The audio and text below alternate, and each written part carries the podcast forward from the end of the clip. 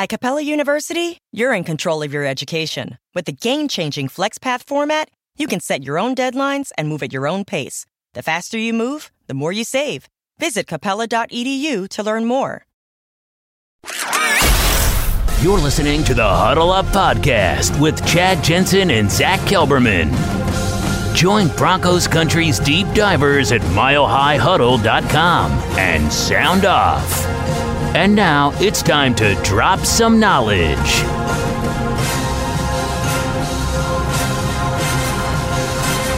Okay, and we're live, but you all know the drill. We got to let the stream breathe just for a few seconds.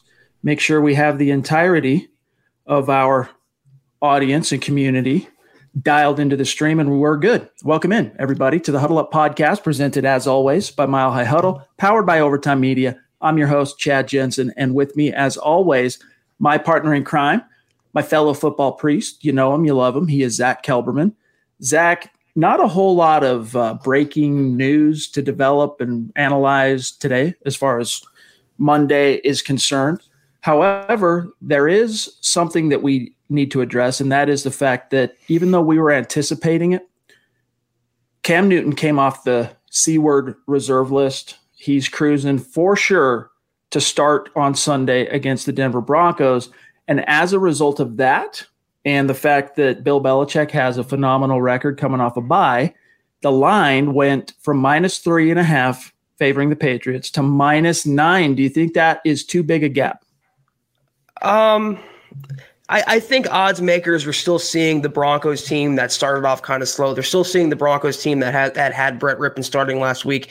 I don't think odds makers are giving the Broncos their due. And I think, of course, they're thinking of the Patriots having an extra week to game plan, getting Cam Newton back, getting Stephon Gilmore back, being at home. I can understand why the line is that high, even though I think it's a little egregious. I think the Broncos are better than Vegas is giving them credit for, but there's no doubt about it now. Cam Newton will start this game versus Drew Lock. And I have a theory, Chad, that the NFL kind of made it happen this way. They rescheduled it to get the best quarterbacks on the field and put the best product in front of the fans' eyes. So whether that happened or not, that's the reality it's going to be on Sunday.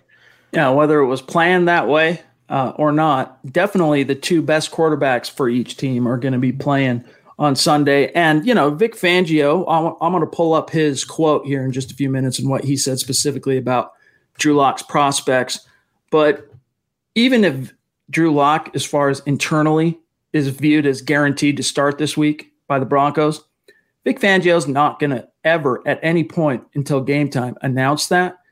Even though Bill Belichick is smart enough to know which way the wind blows, he's smart enough to realize that, hey, Lock's probably going to play and shape his preparations thusly. Nevertheless, just in case, you never know. And he's going to have to at least have a contingency prepared for Brett Rypien. Although it's not like we're talking about, ooh, Bill Belichick has to game plan for Drew Lock, which is, it's a task.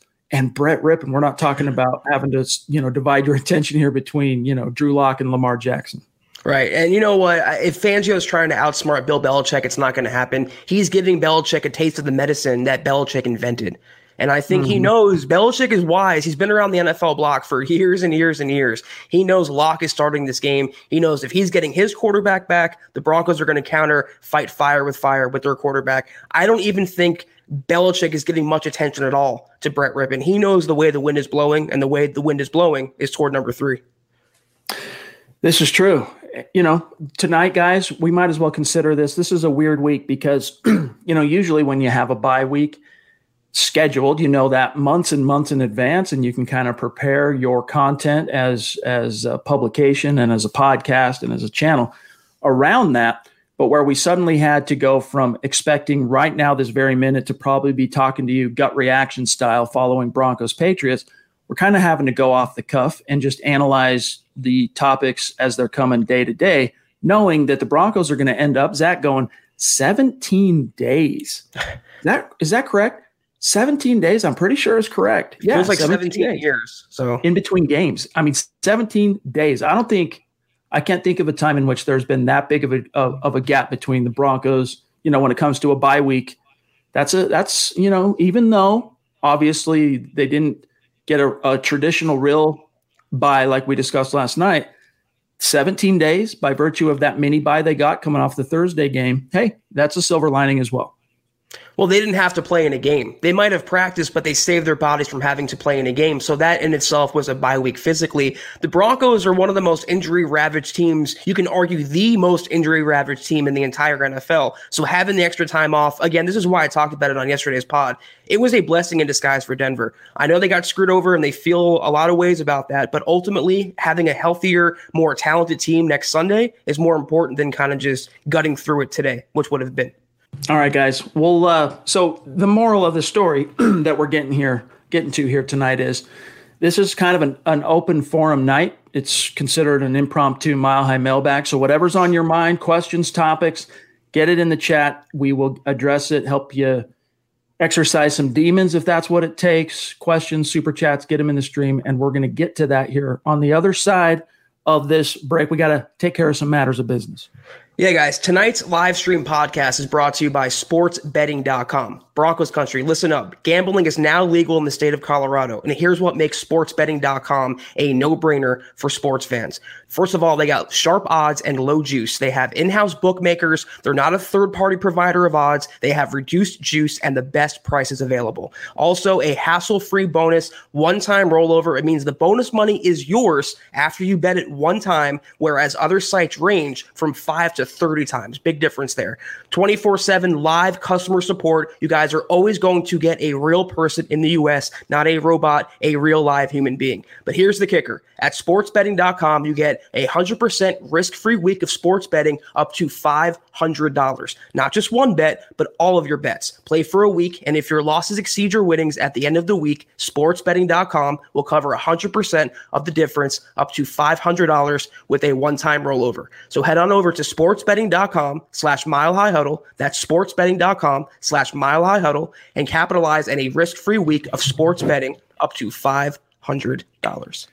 You guys got to jump on that while you can. It is a phenomenal deal. And while we're doing our little share screen here, Zach, we might as well unveil the new design on the merch store. Let me first do this. All right, guys, we're going to screw up the entire order of our traditional show here. Draw your attention to the merch store, huddleuppod.com. You can head over there on demand, get your swag on, and get yourself this brand new T-shirt for the ladies out there.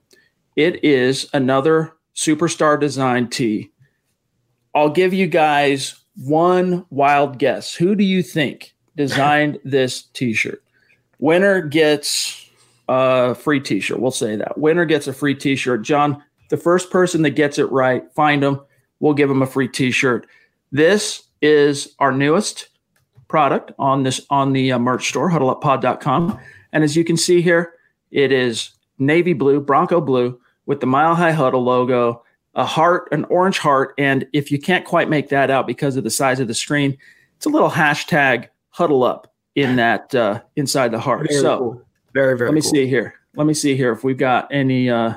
You tell us, John, the first person that guessed it, if they didn't, otherwise there we go. All right. Miller High Rob is 100% right. It is the queen of MHH designed this bad boy.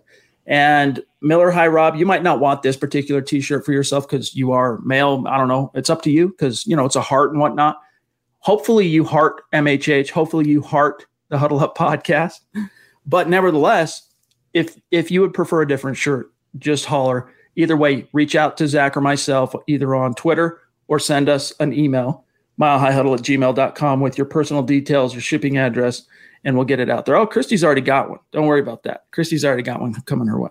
So winner, chicken dinner. Christy, you did a great job. You knocked this out of the park. And Zach, what's really cool about this in particular is this is just pure passion coming out of the community, coming out of one of the community leaders in Christy. We didn't necessarily go knocking on her door saying, hey, come up with a design. She presented this to us and we're like, wow, this is awesome. Can we put it on the merch store? And she's like, yeah, by all means. And here it is. So very talented. Obviously, she's got her podcast going as well on the Mile High Roundtable. Dynamic. Everyone knows Christy and what she means to this community. Yeah, I can't rock this myself. I would break the shirt at its seams, but I just love how sleek it looks, Chad. I love the navy with the orange backdrop, the Broncos colors. I love the text. I love the little hashtag. It's subtle, but it's there, the heart, because at the core, we all have a close-knit community here. I'm not trying to get cheesy or cliche, but we all love each other here. We're all good friends, I would say, in this community. We all know each other. We're all about love and positivity. So it's a great shirt. Go out, guys. If you have a female in your life, if you want to get this shirt, go out and buy one. It's really, really nice. This is the Overtime Podcast Network. Time to fire up the grill. Time to go to Total Wine and find the perfect flavor to pair with those burgers. Ooh, I love their beer cooler. You love their prices even more. Wondrous selection, helpful guides, ridiculously low prices. Total Wine and more. Turn off your laptop. We're on staycation. I'm on TotalWine.com. They have so many rosés, chardonnays, and prosecco's. It feels like a real vacation. Wondrous selection, helpful guides, ridiculously low prices. Total Wine and more. Guys, everybody wants to find a way to make a difference and make an impact in the world. A lot of times people get too caught up with our lives. Things are happening. We got jobs, we got families, we got school, we got things going on. We don't always have the means to get around to doing that. But here's what's cool about Coors Seltzer. You can actually make a difference by just enjoying a great, great drink. And here's how it works. Coors Seltzer is launching the world's easiest volunteer program. By simply cracking open a can of Coors Seltzer, you're volunteering. Because our waterways, let's face it, they're at risk. 80% of America's rivers are drying up. Through a partnership, though, with Change the Course, Coors Seltzer is helping to protect and restore America's rivers. Here's how that works. Each 12-pack of Coors Seltzer restores 500 gallons of fresh water to U.S. rivers and the communities that depend on them. The way it shakes out, 1 billion gallons of water get restored to 16 river basins across the U.S., and that's just year one. Here's what's great, though, about Coors Seltzer itself. Not only are you making a difference in the world simply by purchasing Coors Seltzer, but you also get to enjoy naturally flavored black cherry, mango, lemon lime, and grapefruit. I particularly like the black cherry, and the specs are in. Coors Seltzer is 4.5% ABV, and it's only 90 calories. As someone who covers the NFL and a giant football fan, there's nothing I like more than kicking back on a Sunday morning, getting my spread, getting my food, getting my drinks, putting on a full slate of NFL action, and kicking back with a Coors Seltzer. Whether it's a black cherry, a mango, lemon, lime, Chad, I live for football and kicking back with my Coors Seltzer each and every single game week. Amen. So join the world's easiest volunteer program, gang, by simply drinking Coors Seltzer. You can volunteer to restore America's rivers. You buy Coors Seltzer. You help restore 500 gallons of water into America's rivers. Guys, it's that simple. Who would have guessed saving the world could be that easy? Visit CoorsSeltzer.com to find Coors Seltzer near you. That's CoorsSeltzer.com. For every 12-pack sold through 8/31/2021, Coors will purchase services from Change the Course to restore 500 gallons of fresh river water. Details at CoorsSeltzer.com. Celebrate responsibly. Coors Brewing Company, Fort Worth, Texas. That's right. So shout out to Christy. Great job getting this together. We put the link in the chat stream. So when you get a chance, the ladies of MHH or the dudes of MHH, you can get this for the lady in your life. Go check it out when you get some time. Also, guys, quick reminder, make sure you're following the podcast on Twitter at HuddleUpPod. And while you're at it, follow the main account at Mile High Huddle. If you have those two accounts followed on Twitter, you're not going to miss anything as it relates to the podcast or breaking Broncos news and analysis. And then as far as the merch store, not everyone can patronize the merch store, Zach. Not everyone's in a position to do that. But each and every person listening to this, whether you're with us live or after the fact, can do all three of these things. Subscribe first and foremost, or follow, whether that's YouTube, Facebook, Twitter. Like this video, that's especially crucial on YouTube and Facebook.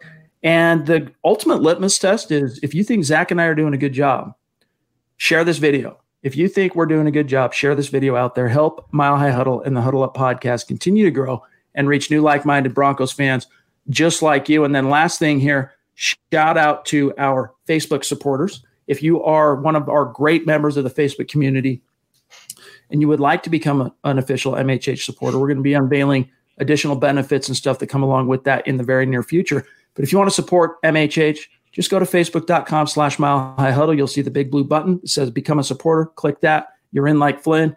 And it's a Mile High salute to our MHH Facebook supporters. We love you guys and appreciate you. All right. What's up, Levi? Let's see. We got a couple of super chats ready to roll here. I don't want to miss. There it is. There's Levi right here jumping in. Really appreciate your generosity and support, Levi.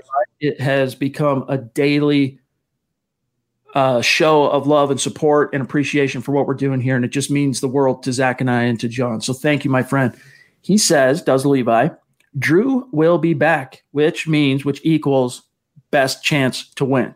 Zach, as I wrote many times last week, actually, when trying to, I was predicting Drew Lock was going to play tonight before they ultimately rescheduled it to week 6.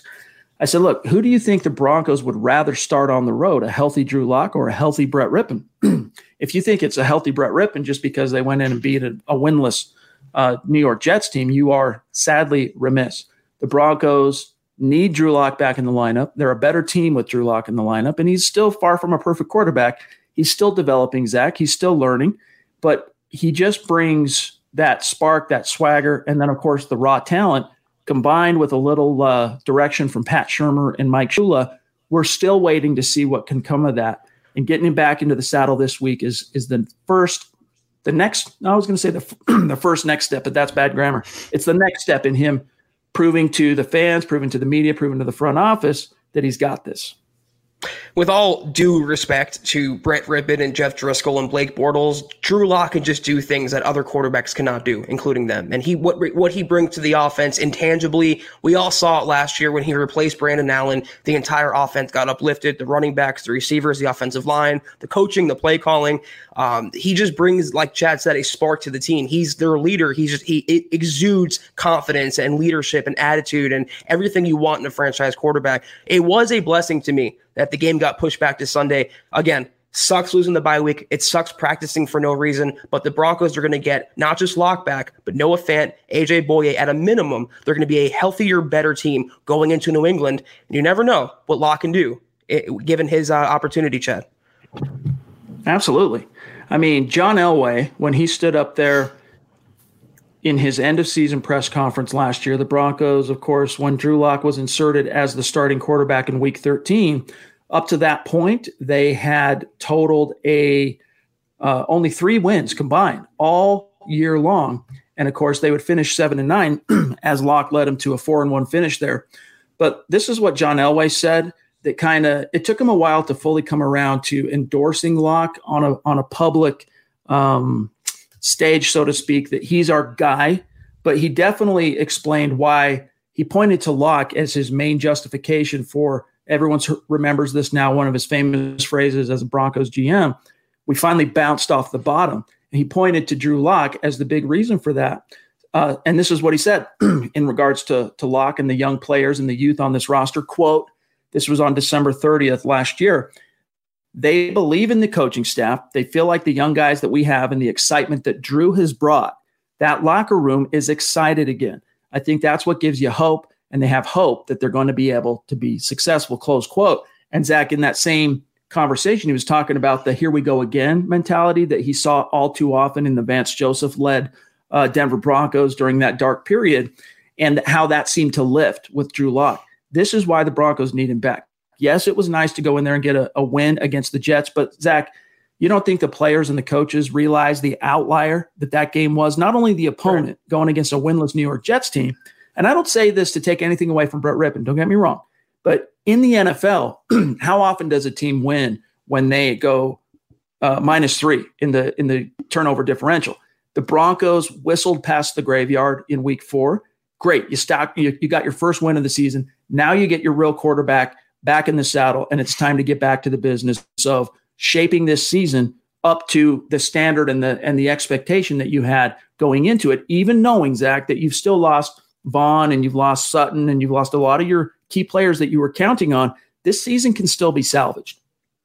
Very much so. And yeah, a lot of things broke the Broncos' way, not to take anything away from their victory, but the Jerry Jeudy touchdown, the Melvin Gordon touchdown run, the Jets are just a hapless, lousy team right now. So the Broncos, good victory over them, but it was still a small drop in the bucket compared to what they have to do for the rest of the season. And what they have to do next is beat New England. They're going to have to play a lot better than they did against New York, or else they're going to get blown out of Gillette Stadium. Lock gives them that chance, though, to hang with Cam Newton and the Patriots. Lock gives the Broncos a chance to win whenever he's on the field. And here's the key part. Protected by his offensive line. He finally has a competent right tackle in the game now. Like Chad mentioned, still no Cortland Sutton. Noah Fant's probably not 100%. 100%. There's still some injuries in that offense and a lot of new moving parts. But as long as Lock's under center, he's always going to give the Broncos a much better chance and keep the Broncos in a game than any other quarterback on their roster would or is capable of.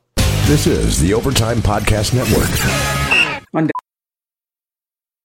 Okay, parachutes ready. Boy, the things I go through to get auto loan rates as low as 1.04% APR for 36 months on new vehicles with PenFed. You are aware that you don't have to be a military member to save hundreds on your auto loan, aren't you? Anyone can join PenFed. As someone terrified of heights, I probably should have looked into that. Probably. Drop me off at the shore. PenFed Credit Union. Visit PenFed.org/autos or call 1-800-247-5626. Advertised rates available through the PenFed Car Buying Service. To receive any advertised product, you must become a member of PenFed, insured by NCUA. I think what flavor of these new Dunkin' Coconut Refreshers you get says a lot about you. Really? What's it say about me? Well, you got the refreshing golden peach because you're vibrant, fun, and positive. Oh, what about me? The bold purple pomegranate means you're vibrant, fun, and positive. I take it I got this delicious pink strawberry because I'm vibrant, fun, and positive. Yeah, it's a simple system, really. Share the shine. Enjoy a medium Dunkin' Coconut Refresher for $3. Order ahead plus earn rewards. America runs on Dunkin'. Participation may vary. Limited time offer. Excludes classic Dunkin' Refreshers. Undoubtedly. Mike Evans jumping in. Talk about consistency. Every single chat stream, he's in the saddle with us, and he's supporting MHH. Appreciate you, my friend. Thank you, Mike. He says, do you think with Drew, we can score at least 24 points against the Patriots defense? Zach, before we answer this in depth, I want to do a quick share screen. I want to show our audience, our community here. Let me pull this up, and you guys can see the weekly release packet that we get as media from Broncos PR. And you see here the New England Patriots defense. Let me try and blow this up a little bit. Bear with me. That's about as good as I can get it without it going weird. All right, so as a defense, New England has given up 23 points per game. So let's start with that. If you get 24, you're going over, right? Do you see 23? Are you taking the over-under in terms of the Broncos exceeding or falling under the weekly average the Patriots are relinquishing?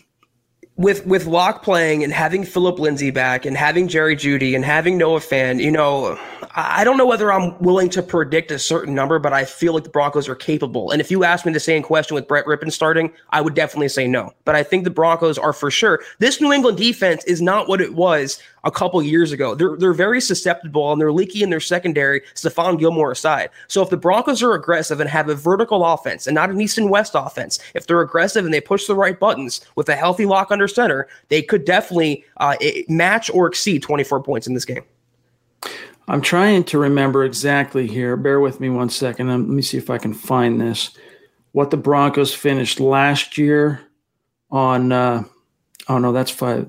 I'm all the way back in 2019. Bear with me one second here. Let me see if I can find this. Here it is. Season in review for the Broncos.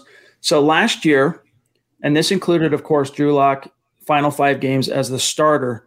Where is it? Broncos finished averaging as an offense 17.6 points per game. My gosh, that is putrid. That's with Drew Lock scoring 23 against the Chargers. What was it, 37 against the Texans? Of course, it was only three or whatever it was against Kansas City. The next week against Detroit, wasn't that a 16-10? And then another tight game against the Raiders. But either way, the fact that they scored 37 in one of those games and they still only managed to bring it up to 17 points, that's how bad the offense was last year, which kind of gives you a window into why Vic Fangio felt a little push to maybe make a change at offensive coordinator. But look at the quarterback too. I mean, yes, games to Joe Flacco. No doubt about it. I mean, Flacco was bad. Brandon Allen was bad. But that brings us back to today, which is the Denver Broncos currently through four games are averaging 20.5 points per game. So with three different quarterbacks having started for this team in the first quarter of the season, they're still averaging, Zach, 3 points more than they finished last year. So with Drew Lock, look, that was the Tennessee game, I think, was a little bit of an outlier because it was the first game of the year and it was such a weird offseason, such a weird training camp, no preseason. It was just an outlier. I can't judge what to expect from Drew Lock in week six based on week one at Tennessee. I do think this is a Broncos squad, to get back to answering Mike's question here, that can get to 24 points. Right now, if I'm taking an over or under, I'll probably take the under, but I see them around 23 points, somewhere right there about what the Patriots are relinquishing on average right now. And so, but look, if Brett Rypien can go on the road, East Coast, and get 37 points, granted that was the Jets and the hapless, very devoid of talent defense that the Jets have, Zach, it's Belichick. He's coming off a bye. He's the Patriots are going to be postured as the Goliath here. And that's kind of how Drew Lock likes it. He likes being the underdog that no one really sees coming. Think back to that week 14 trip to Houston. I could see something like that taking shape, but it would take Drew Lock really coming out swinging and on fire to kind of produce a statement, make a statement as he comes back from being hurt. Yeah, but let him hate. But, the fact that we're complimenting the Broncos averaging 20 points, it says more about how putrid last year's offense was than how good this year's offense is. I will say, though, look at the defenses the Broncos faced the first 3 weeks. Arguably three of the best defenses in the entire NFL. The Titans, the Steelers, and the Buccaneers. It's not an easy task for anyone, let alone a young offense with a young quarterback and the injuries and the offensive line play. I'm encouraged. I think the Broncos actually can win this game at 24 points. I think that would do it if they got to 24. I believe they can limit Cam Newton's passing and his rushing, and if their defense is called correctly, and if Fangio manages this game correctly, 24 might be enough to escape with the victory. Carlos jumping in on Super Chat, a name that is becoming increasingly familiar to us on Super Chat. Thank you, Carlos. Appreciate you, my dog. He says, Cam or no Cam, rooting for a dub. Somos chingones. I was, as I told the fellas, Darko, and I'm sorry, I forgot his partner's name on the Broncos Mexico live stream podcast that I joined. I think it was last week or the week before. Either way, the fact that they are able to speak both English and Spanish, to me, I'm just in awe. Like, to me, I am in awe of the fact that you can speak, because the idea of learning and mastering a language enough to not only understand it, hear it, and interpret what they're saying, but to then speak it as well. For those of you out there who are bilingual or polyglots, can speak multiple languages, I tip my cap to you. God bless you. I have nothing but respect for you. And Carlos, sorry, I don't know what that means, dog. I can ask Google, but somos chingones to you as well, my friend. I grew up, 25 years in South Florida. I don't speak a lick of Spanish, Chad. And I'm with you. Every time I hear just completely perfect transition from another language, and not only the translation, but the syntax and pronouncing words correctly, I'm just always impressed as well. So shout out to anyone who's bilingual. We're seeing here from Mike. Appreciate you, my friend. Appreciate that sentiment. Greg says he's having a problem with the pod. I don't know if you guys on Facebook, he's one of our Facebook viewers. If you're having a problem with the live stream tonight, let us know, because we'll try and tackle that and figure out what's going on. Because we're flipped around. Maybe it is, but keep an eye out for that, John, if someone else. Here he is. This is Darko. This is my friend Darko, and longtime listener of the show. He's got a picture of Bubbles from the hit Netflix show, Trailer Park Boys. But don't let it fool you, because he's a great drummer. He sent me, in fact, hold on, let me grab it.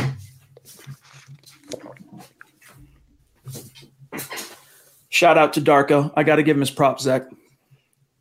I got to take this off share screen real quick so you guys can get a good look at this. He sent me this drum pad. All right. For a drummer like myself, it's kind of nerdy, but this is really cool to me. Very kind. Darko, love you, buddy.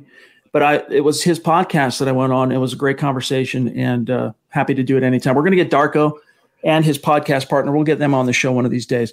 But Darko says, can't wait to see Drew Lock with DeMar Dotson as a tackle, and with Phillip Lindsay on the field. Regards, guys. Keep up the good work. Hashtag be Denver Broncos for life. I'm sure somebody's saying hashtag Mexico is also Broncos country. Of course, Darko. Cool. That's the point, man. Broncos country is not a geographic location. It's a state of being. It's wherever you are. And I just made the same point in my last remark. I said, we haven't seen Drew Lock behind a competent right tackler, behind competent protection. And I'm not saying it's going to be the salvier. I'm not saying he's going to be an all-pro quarterback by having DeMar Dotson, but at least he won't be running for his life. At least he won't be scrambling backward and throwing off his back foot, not out of luxury, but out of habit and necessity. And just having a better offensive line, if they can protect him like they protected Brett Rypien last week, he will do some damage against this New England defense. Trust me on that.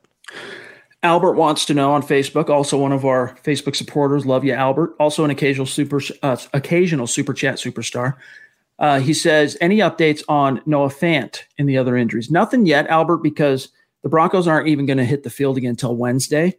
So they're off today. They're off tomorrow. Fangio's giving them that time because they got robbed of a true bye week. Even though they're getting 17 days off in between games, they did have to practice all week last week. It did cost them a backup running back. Lavonte Bellamy suffered a knee injury. It's probably not season ending. If this was a traditional year, he maybe would still get waived and put on IR just because, you know, he's fourth string running back. But it just goes to show you that practicing, it's required, it's necessary, it's part of the game. But at the same time, there's a reason why if you don't have to practice, you don't, because every time the guys step out there and practice and go at anything approaching full speed, Zach, they're at risk of an injury. And you saw that with Lavonte Bellamy, and hopefully he gets back in the saddle really, really quickly. But that's why Vic Fangio, though, they didn't have a game Sunday. They didn't have a game Monday. He's also giving them off Tuesday. So they're going to go Sunday, Monday, Tuesday. They'll have 3 days in a row off, and that's going to have to get them by as a bye this year. I mean, they're only really losing out on a bye week of about 2 or 3 days. And I know it's a lot, but it's not like they're getting no time off. And to answer the question more directly, I do think Noah Fant will play this week. I believe he's closer to 100% than he would have been had he played tonight. I believe you'll have Bouye back, Phillip Lindsay back, no K.J. Hamler, I believe, no Draymond Jones, no DeMarcus Walker. I think the three you're definitely getting back is Lock, Bouye, and Noah Fant. This is the Overtime Podcast Network. Look, staying healthy isn't easy. Watching your diet, hitting the gym, avoiding stress.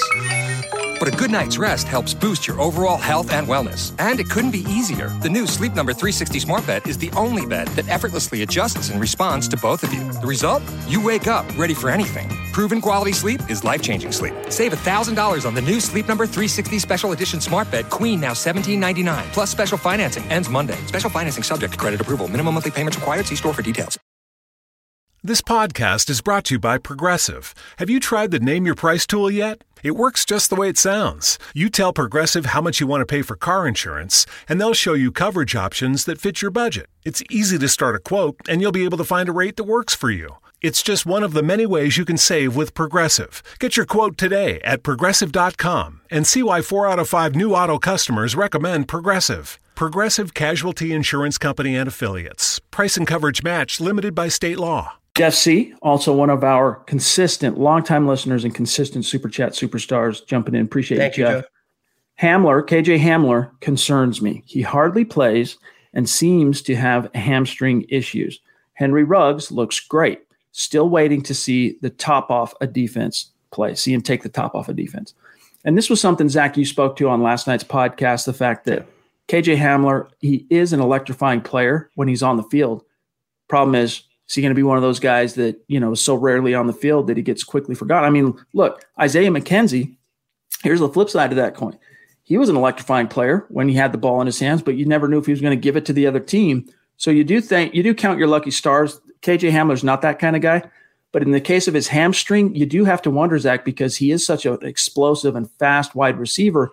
Those hammies, man, they get a lot of pressure, those twitchy, explosive guys, and it nags. And what really concerns me about Hamler, to echo Jeff here, is it's the same hamstring that he injured ahead of the combine that he aggravated in camp.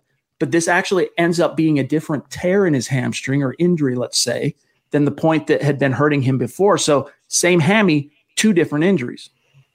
McKenzie also has the luxury of really good coaching because he found a second career, definitely a fresh start in Buffalo, and he's become their offensive weapon.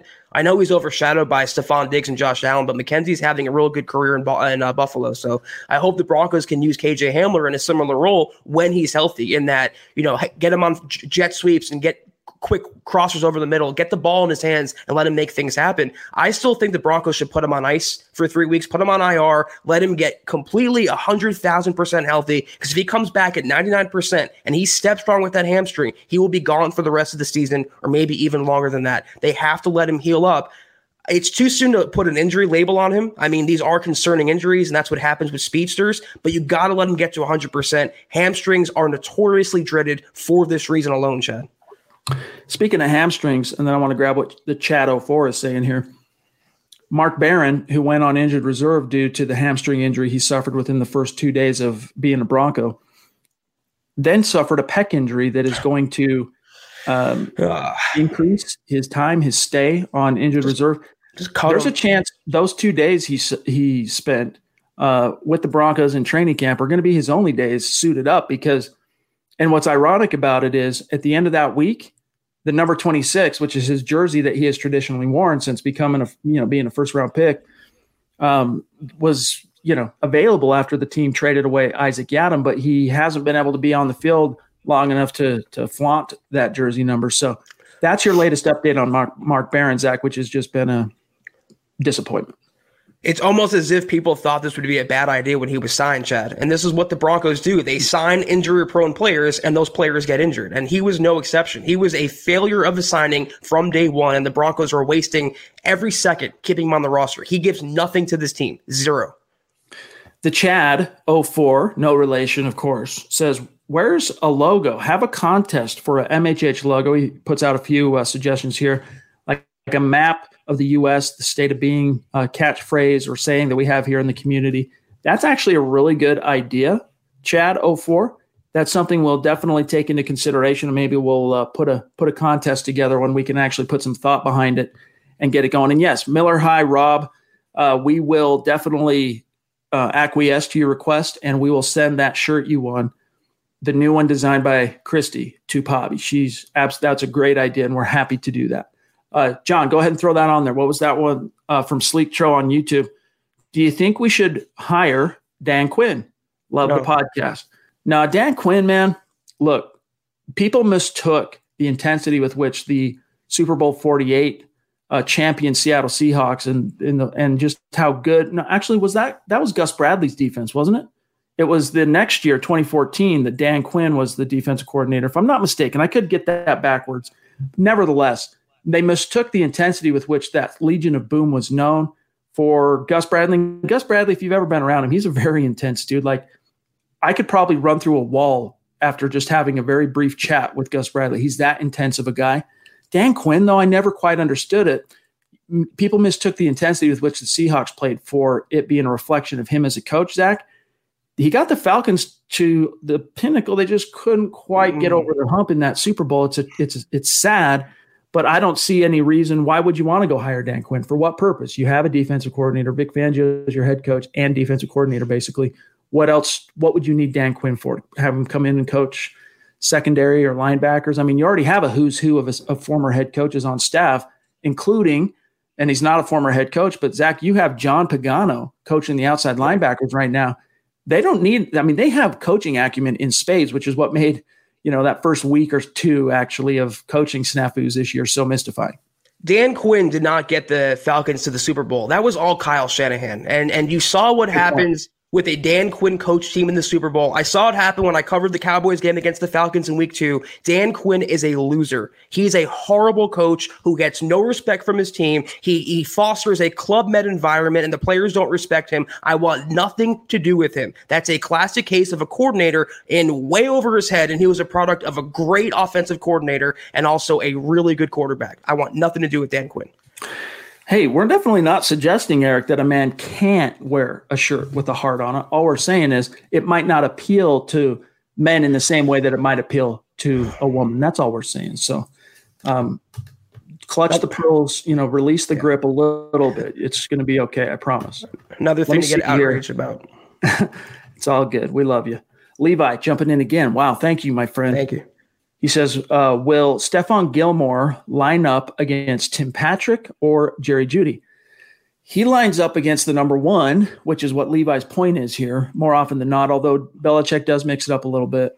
I would guess it's going to be Jeudy, but I could be wrong on that because Patrick really has emerged. And for the coaches who are watching the film and seeing the ways that they're using Patrick and the routes that he's running, it could end up being more of a focus on Patrick as the true X receiver in this scheme.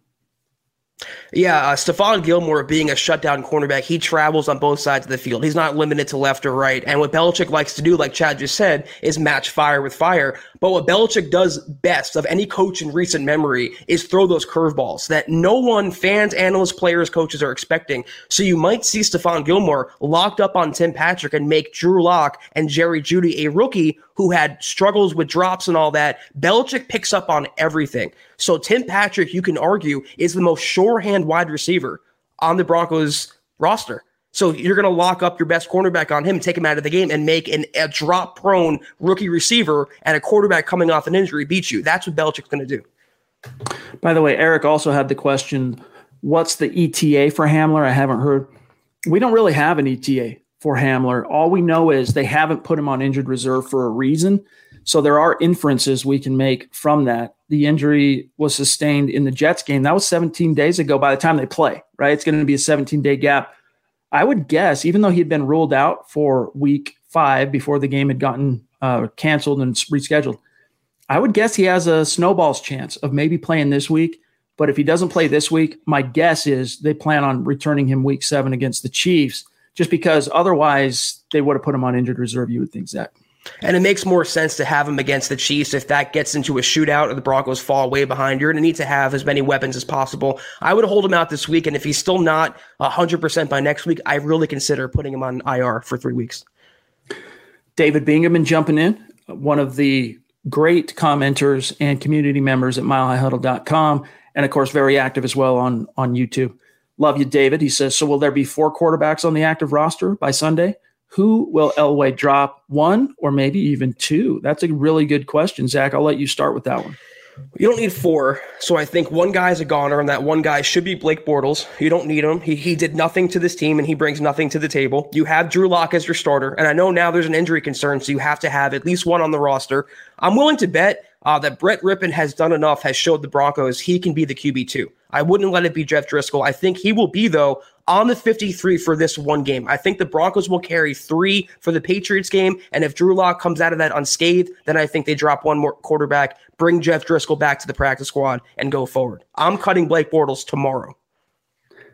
I would as well. I just don't think that's going to happen. I do think that they're going to wait and make sure, because, again, look, this isn't us saying Drew Lock is made of glass. We're not echoing some of the detractors out there in Broncos country, but you do have to be, if you're the Denver Broncos and you have to plan for contingencies and you have to try and see the future, you do have to recognize now that in 2 years he's suffered 2 injuries that have kept him off the field.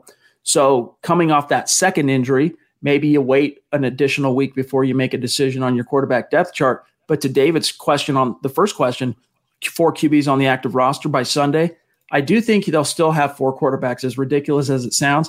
I'll be surprised if they end up making a roster change and cutting Bortles or, I mean, Driscoll's probably not going to be the odd man out because they're on the hook to pay him $2.5 million this year, no matter what. But if someone does end up on the outside, obviously it's going to be Bortles because of the money. But just, I wouldn't expect that to change probably, Zach, till they see how Locke performs. But also, Bortles has no upside. He has no ceiling. He is what he is, and he peaked long ago already. So at least Jeff Driscoll, you can argue they can squeeze more upside out of him. Brett Rypien for sure, and Drew Lock for sure. So Blake Bortles, out of the 4, he has nothing that he can offer that the other quarterbacks don't already. I don't know. I mean, with how... Except for experience. With how, that's the only way I can put it, man. With how mute and... I don't know how else to put it, Jeff Driscoll was in the pocket. I mean, those sacks and safeties he relinquished, that was so disheartening. I mean, for a guy that's been in the league as long as he is, you would think he could read a little bit better than that and read pre-snap. And, you know, not just for his own offensive line's sake, but just for his own sake. Like, even if you are completely behind the 8 ball in terms of pre-snap protections, Zach, you would think that you say, oh, the pressure's coming, I better get rid of the ball. And even if that means throwing it away, that's the one thing that you just didn't see any development on from week 2, week 3, which is why I wouldn't be surprised if the Broncos, put it this way, if Jeff Driscoll was just one of these veteran minimum guys that had been signed to come in and be the backup, I think he'd already be gone. I'll be honest with you. That's how disappointing he was in the you know, he was okay in the Pittsburgh game, brought him back, almost got him there. But that week 3 against Tampa, I mean, that was just stunning how bad he was. Give him a right tackle. Let's see what he can do. All right, let's see what else we've got here, boys and girls. We got Chris in the house, 24-year vet of the Air Force. We love him. He's a longtime Super Chat superstar, and we appreciate you, my friend. He says, #sideswitch. They always notice it when we don't have our traditional sides on the screen. #click those little thumbs up. Thank you for the reminder, my friend. That's, guys, look, it's It's a simple, organic way that you can support what we're doing here. Not everyone wants to share football content on their social media. And if that's you, okay, we can try and understand. But at least like this video before you bounce on out if you think we're doing a good job for you. All right, let's see what else we got here. By the way, I'm going to grab Naj. Greg is saying it's freezing on Facebook, but he's back. If that persists, let us know, my friend, and we'll take it up with our streaming service. Naj jumping in on Super Chat again. Also a guy that's becoming increasingly familiar to us on Super Chat. Thank you, Naj. Says, hello, brothers. Seemed to me that Coach Fangio brought a lot more pressure packages versus the Jets than I recall him doing in the past. I felt that helped Chubb's play as well. Do you think he'll stay aggressive with the blitzes? Yes, he has to. Even if they get Jeremiah Atatu back for week 6, and I'll remind you guys, Atatu had been ruled out. If the game would have gone tonight, he was already ruled out of the game. I think it's a knee. If I'm trying to remember now. Pretty sure it's a knee. He had been ruled out. So yes, and I think even if Zach had been healthy, or if he is healthy and back in time for the Patriots game this coming Sunday, Fangio does have to continue to mix things up with sending blitzes, because I think Naj is absolutely onto something here. It did help kind of discombobulate the Jets a little bit, and freed up Chubb to get more one-on-one matchups in which he was able to get home. 10 pressures, 2.5 sacks. I will say that I do think Fangio will continue being way more aggressive than he was the first 3 weeks, but you can't really be over-aggressive. It is Cam Newton, considering his rushing ability. You have to maintain gap responsibility. You have to play him and have a spy on him at all times. So, yes, when he's going back to pass, they will send more blitzes, and it should help Bradley Chubb. I think he's getting back into form as well. But the way they're going to win this game is shutting down the Patriots' running game, and that includes Cam Newton. So be aggressive, but don't be stupid at the same time. Steven says he just sent us something on Twitter that he designed. We'll check it out, my friend, when we get done with the stream. W.E. jumping in. Appreciate you, my friend. Thank you. Also, so consistent, longtime superstar and listener of the show here and member of this community. Who do you think walks next season between Shelby Harris, Justin Simmons, and Phillip Lindsay? Assuming we pay Bowles, who stays and who goes? Thanks always. As always, #HuddleUp. Well, first of all, Lindsay's not going anywhere. He's a restricted free agent next year. Right. The Broncos are going to tender him. He's here unless they trade him, right? That's always a possibility, and especially if things continue to go well with Melvin. But I do think they're going to ride out both running backs through 2021 and then make a decision on which one of the two running backs to keep. So the question here really, Zach, comes down to Shelby and Simmons. I think that the sentiment is clear. If the Broncos have a loyalty, it's to Justin Simmons, even though they didn't give him that long-term deal. Right now, if it's just based purely on what have you done for me lately, it's Shelby that screams, I should be the one that sticks around. So let's say you're into yoga or Pilates, or maybe you dabble in gymnastics like me. Either way, you know being flexible is key to doing what you love. That's why Smoothie King created this Stretch and Flex smoothie for people like us. With whole fruits and organic veggies, plus type 2 collagen, make it part of your daily fitness routine to support flexibility and joint health. So try the Stretch and Flex smoothie in tart cherry or pineapple kale. Order online today for pickup or delivery. Smoothie King, rule the day. I think what flavor of these new Dunkin' coconut refreshers you get says a lot about you. Really? What's it say about me? Well, you got the refreshing golden peach because you're vibrant, fun, and positive. Oh, what about me? The bold purple pomegranate means you're vibrant, fun, and positive. I take it I got this delicious pink strawberry because I'm vibrant, fun, and positive. Yeah, it's a simple system, really. Share the shine. Enjoy a medium Dunkin' coconut refresher for $3. Order ahead plus earn rewards. America runs on Dunkin'. Participation may vary. Limited time offer excludes classic Dunkin' refreshers. Simmons up to this point has, I think, categorically been the biggest disappointment of the year for the Broncos. I don't think any of these four guys, Bowles included, is a lock to get re-signed by Denver. Not just considering the Broncos' apprehension toward locking in their own in-house guys for whatever reason. None of them so far, you can make the argument for Bowles, even though it's kind of premature, none of them warrant a long-term, potentially market-setting contract. Shelby Harris, there's someone in the organization who doesn't believe in him. And after the comments for a long-term contract, and after the comments he made about the bye week, and Fangio responded with his moaners comment and his B-word comment, I just don't think that rubbed him the right way. And I think Shelby Harris wants to get paid. I don't think he's going to give the Broncos a hometown discount. I think he's out to get his long-term deal. And in a normal offseason next year, I think he will get that. They have Draymond Jones. They invested in Jarrell Casey. As much as I like Shelby Harris, I just don't see the Broncos ponying up, $13, $14 a year. Justin Simmons, that depends on his play. I think the Broncos are hoping he has a mediocre year because it would lower his price tag dramatically, and they could save, $3 million than they were considering giving him prior to the season. Of those four, assuming Bowles does get signed, I think Simmons is the most likely because he has the most upside in a position where it's more importance in a Vic Fangio defense. Can't disagree really with anything you said there. I mean, the thing is though, with Shelby Harris is the Broncos, look, they thought they had something with Jarrell Casey, and maybe they still do, but even though he has additional years on his contract, they were only guaranteed. Basically, 2020 was the only guaranteed year that they were on the hook for.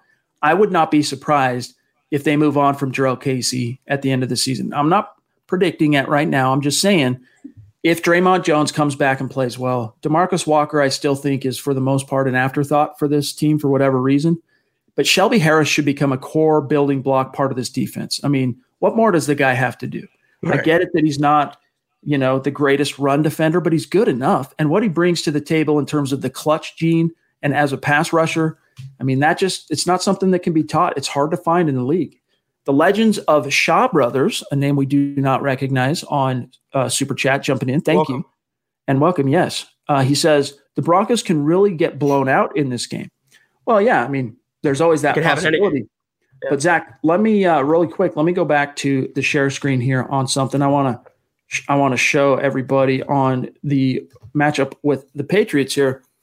So let me bring your attention to their rushing defense. So you see these green, if it shows green, that represents a top 10 statistical mark. So the Patriots in all but four key defensive categories are top 10. The four in which they're not top 10 currently ranked are yards per play, bottom third, net rushing, middle of the pack, in fact, below average, they're at 17th. And then sacks, they only have 6. And red zone percentage, they're middle of the pack at 13th. I draw your attention to the rushing yards per game. They're giving up 115 on the ground. This is an opportunity for the Denver Broncos to get their rushing attack going. And if they can counter, bringing it back up here, the Patriots being one of the most prolific rushing offenses in the league. Right now, they're ranked second, or at least they were going into week 5. Averaging, Zach, a whopping 180 yards per game. But they're going up against a Broncos defense, all right, that relinquishes 109 rushing yards per game. So if this is a case of, Zach, the unstoppable force meeting the immovable object, who are you taking?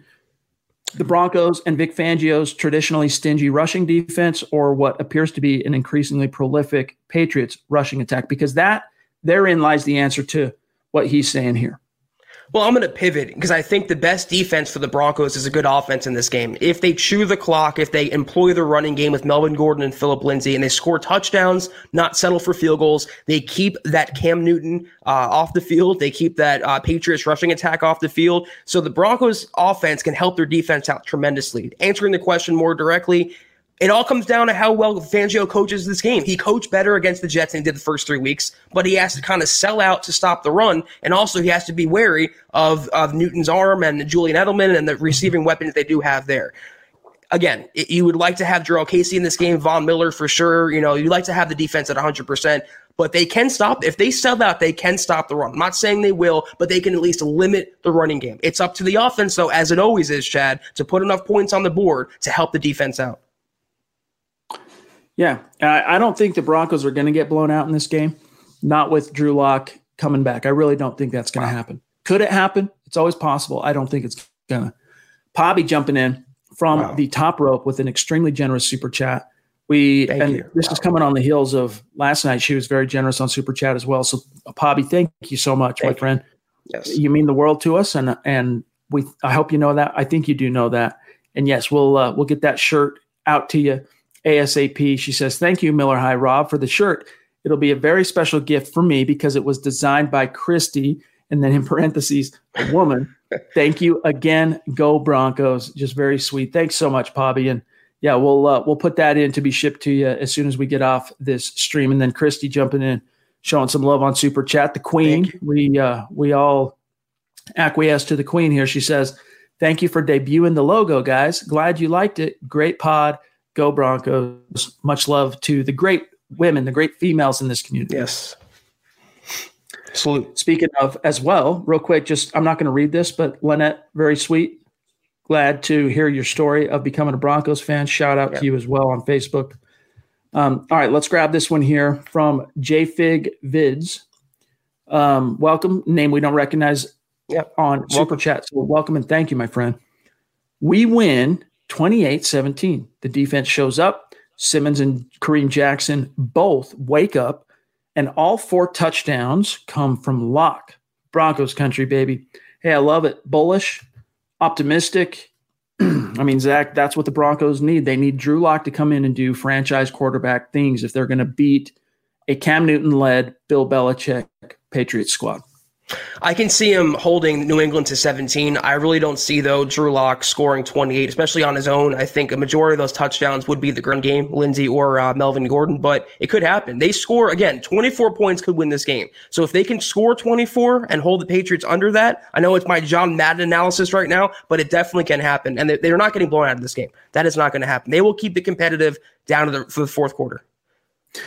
Glenn Hauser, bona fide superstar in our community, jumping in and talk about a man cave. Glenn, I don't know. I tagged you on Twitter. We were tagged on a tweet by a fella. I don't have it in front of me right now, so apologies. I don't remember his handle, but he showed us a video of his Bronco man cave, which is right up there. I'm not at this very moment giving the edge to him because, Glenn, you just by virtue of who you are, you maintain the edge in our hearts and minds as far as your Broncos man cave. But if you haven't seen that yet, check out your Twitter mentions because I added you on that. You got to check it out. But Glenn says, let's not overestimate the Patriots. They're only 2-2 and 2 games behind Buffalo. I feel good about our guys coming back. Hashtag nice job, Christy. Amen. What do you think about that, Zach?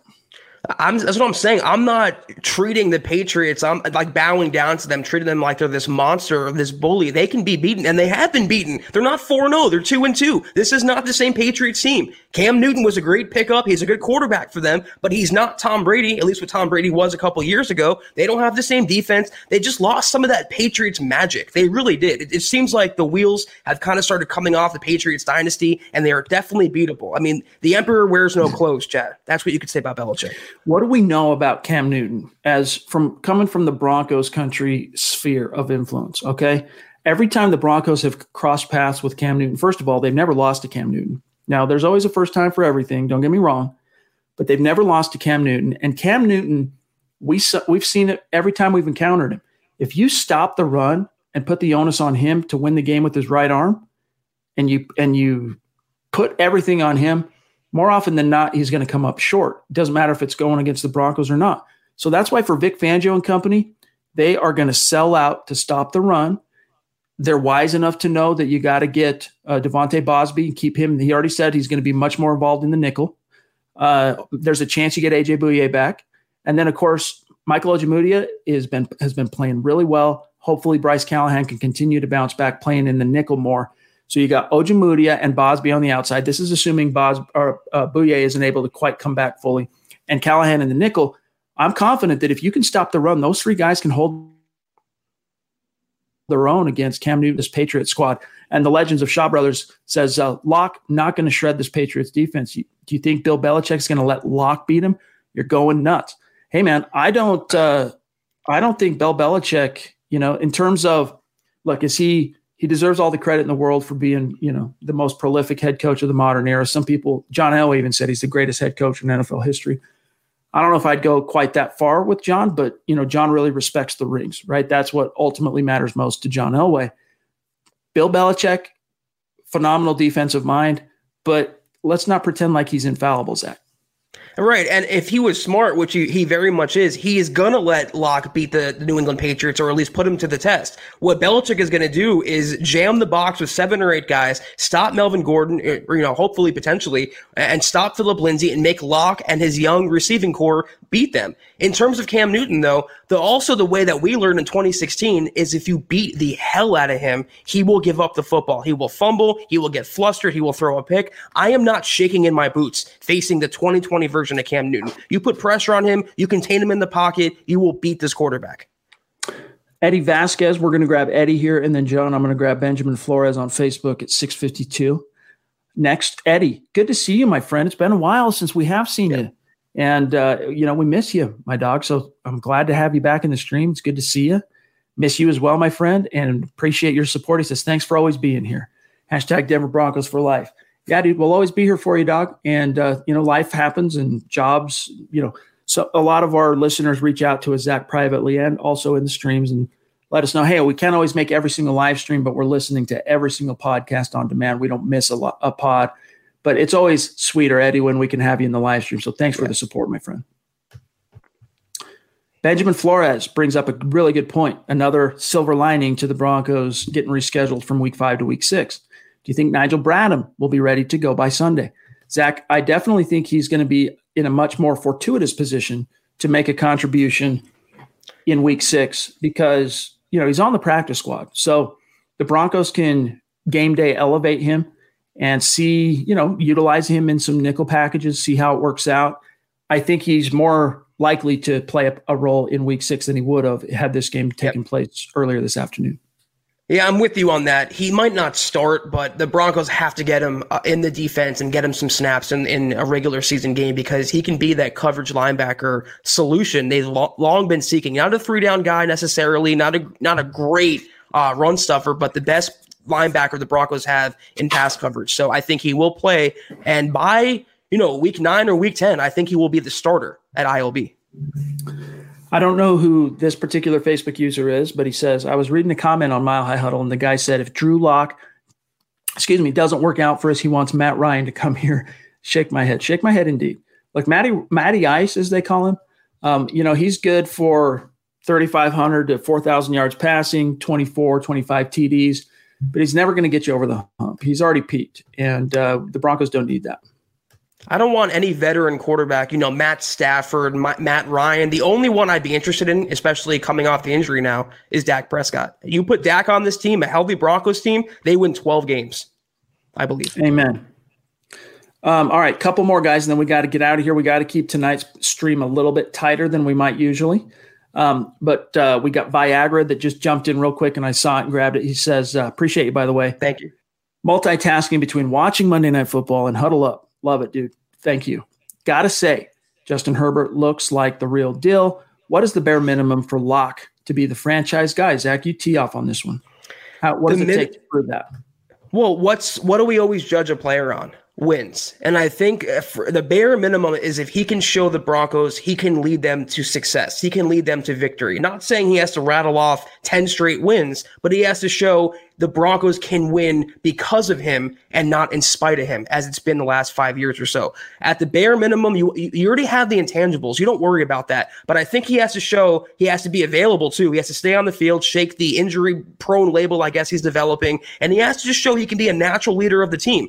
Justin Herbert, you know, he has that pedigree that Drew Lock doesn't have. And he's doing well right now with the Chargers. He has the benefit of good coaching. And now that Lock, hopefully with a better offensive line, if Pat Shurmur coaches to Lock's ability, he can show he has the talent physically to be the franchise quarterback. We all know, intangibly, his mental approach to the game, his leadership, his confidence, that's all there. As long as he stays healthy and the Broncos can win on the strength of his right arm, I think that's a franchise trait he has to show Denver.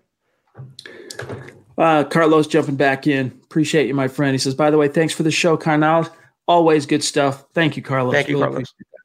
I echo Zach, though. I mean, basically, Drew Lock just needs to keep doing what he does in terms of when he's been on the field. All right, look, 7 starts, 6 games fully that he's played for this team. And he is what? He's 4-3 as a starter officially, even though he didn't finish. You know, he barely even played in the week 2 game, but it still counts on his resume as a start. So if he can come back in, the Broncos are sitting here at 1-3. If he can come back in this year and lead this team to anything either close or slightly over 500, the question in my mind is answered in terms of he's the guy for at least the next 2 years. You give him the full duration of his rookie deal to grow and settle in and and blossom as a franchise guy. As far as statistics go, look, I don't care, to be honest with you, what the statistics are. I care about the win-loss. And I think Drew Lock can bring that for this team. Even with the losses they've had on the personnel side due to the injury bug, I still think Drew Lock can come in and give a spark to this team. You're getting Phillip back. You're getting Bouye back very, very soon. You're going to get Fant back. Good chance this week. You're getting Draymond back. You're getting DeMarcus Walker back. So some interior pressure comes back for you. That's a thing that's been a problem for this team outside of Shelby. There's been no interior pressure, which is another reason why Fangio has had to send the blitz increasingly from the linebackers, and not so much the safeties, but the linebackers, to really get pressure on the quarterback. So, you're not going to get Von Miller back unless this team is relevant in mid-December.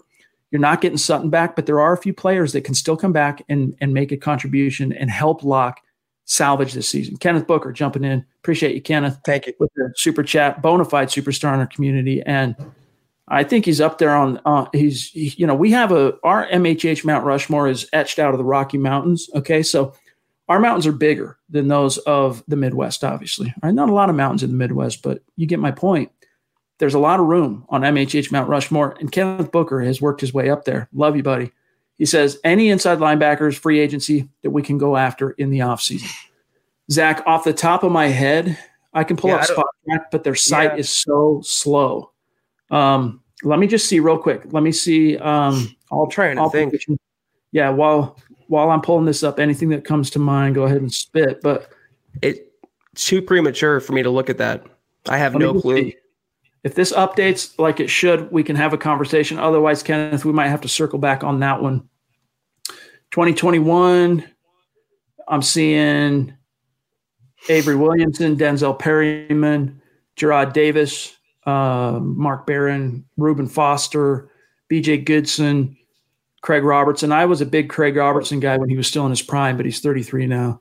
Those are all injury concerns.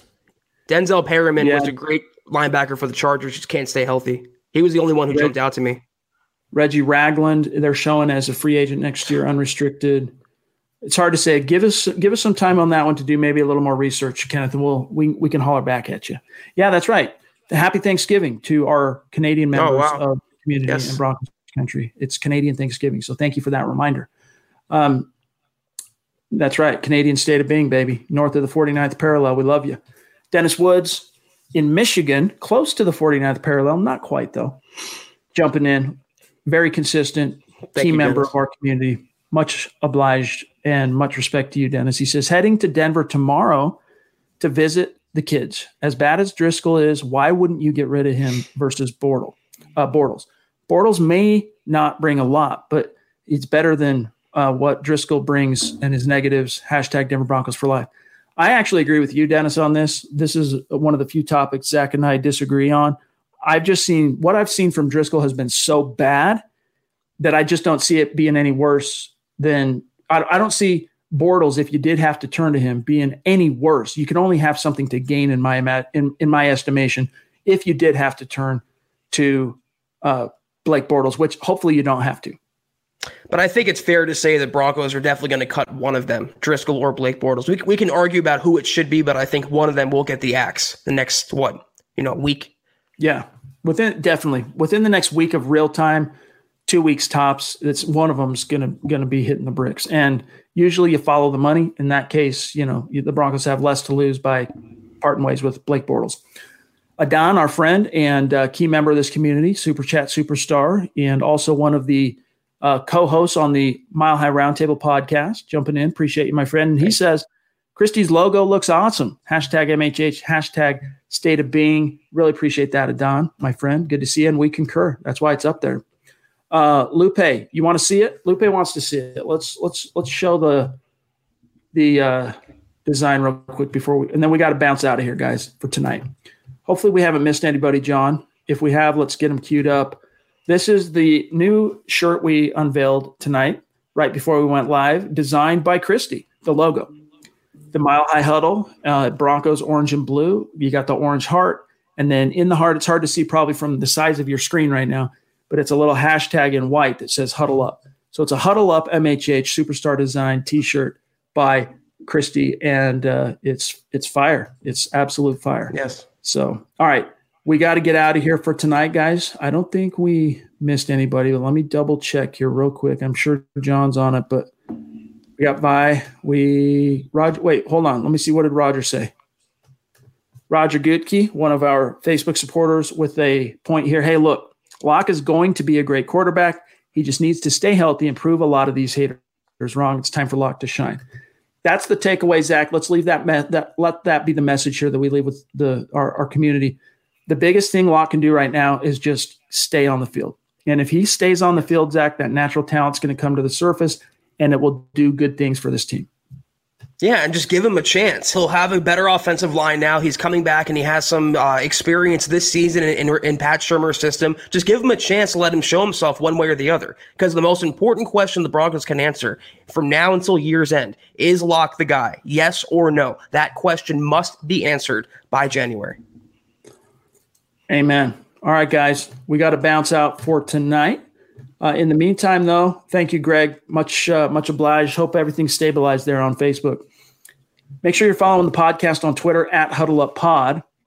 While you're at it, follow the main account at Mile High Huddle, and my partner, as you can see here on screen, Zach Kelberman at Kelberman NFL on Twitter, and myself at Chad N. Jensen. And then while you're at it, while you're throwing follows out there, follow our producer, John Cronenberg, Buana Beast, aka. On Twitter, though, I know it's a lot of different names you're trying to keep track of, John, that's got these three different handles that he rolls with on Twitter, at John K, K-A-Y-M-H-H. And then, yeah, guys, when you get some time, go check out the merch store, huddleuppod.com. You'll see, you might have to, go page to page. I'm not sure exactly where it's at right now because we just debuted it right before we went live, but you'll find Christy's shirt. And, it's great for the women in the community. And for the dudes out there, maybe the heart doesn't float your boat, but you get it for that special female in your life. It's fire. Trust. Don't forget to like this video before you bounce on out. Subscribe, follow. And again, the best testimonial for us, if you think we're doing a good job, share this video, share this podcast out there. Help us continue to grow. And we appreciate it. Zach, we're back Wednesday night. In the meantime, have a great start to your week, brother. You too. Hopefully we have more to go on Wednesday. We'll know more about Drew Lock's status, but yeah, looking forward to it, Chad. Yeah, we should have more information on the injured players, their availability, what they practiced on Wednesday and whatnot. So we're gone tomorrow night. You'll have Building the Broncos, Nick and Carl, I'm sure. So stay tuned for that, 6 p.m. Mountain. And then Zach and I will be back Wednesday night, 6 p.m. Mountain, 8 p.m. Eastern. So we'll talk to you then. Mile High salute to our Super Chat superstars and Facebook supporters. Appreciate all those stars out there. Love you. For Zach Kelberman, I'm Chad Jensen. We will talk to you again Wednesday night. You've been listening to the Huddle Up Podcast. Join Broncos Country's deep divers at milehighhuddle.com to keep the conversation going.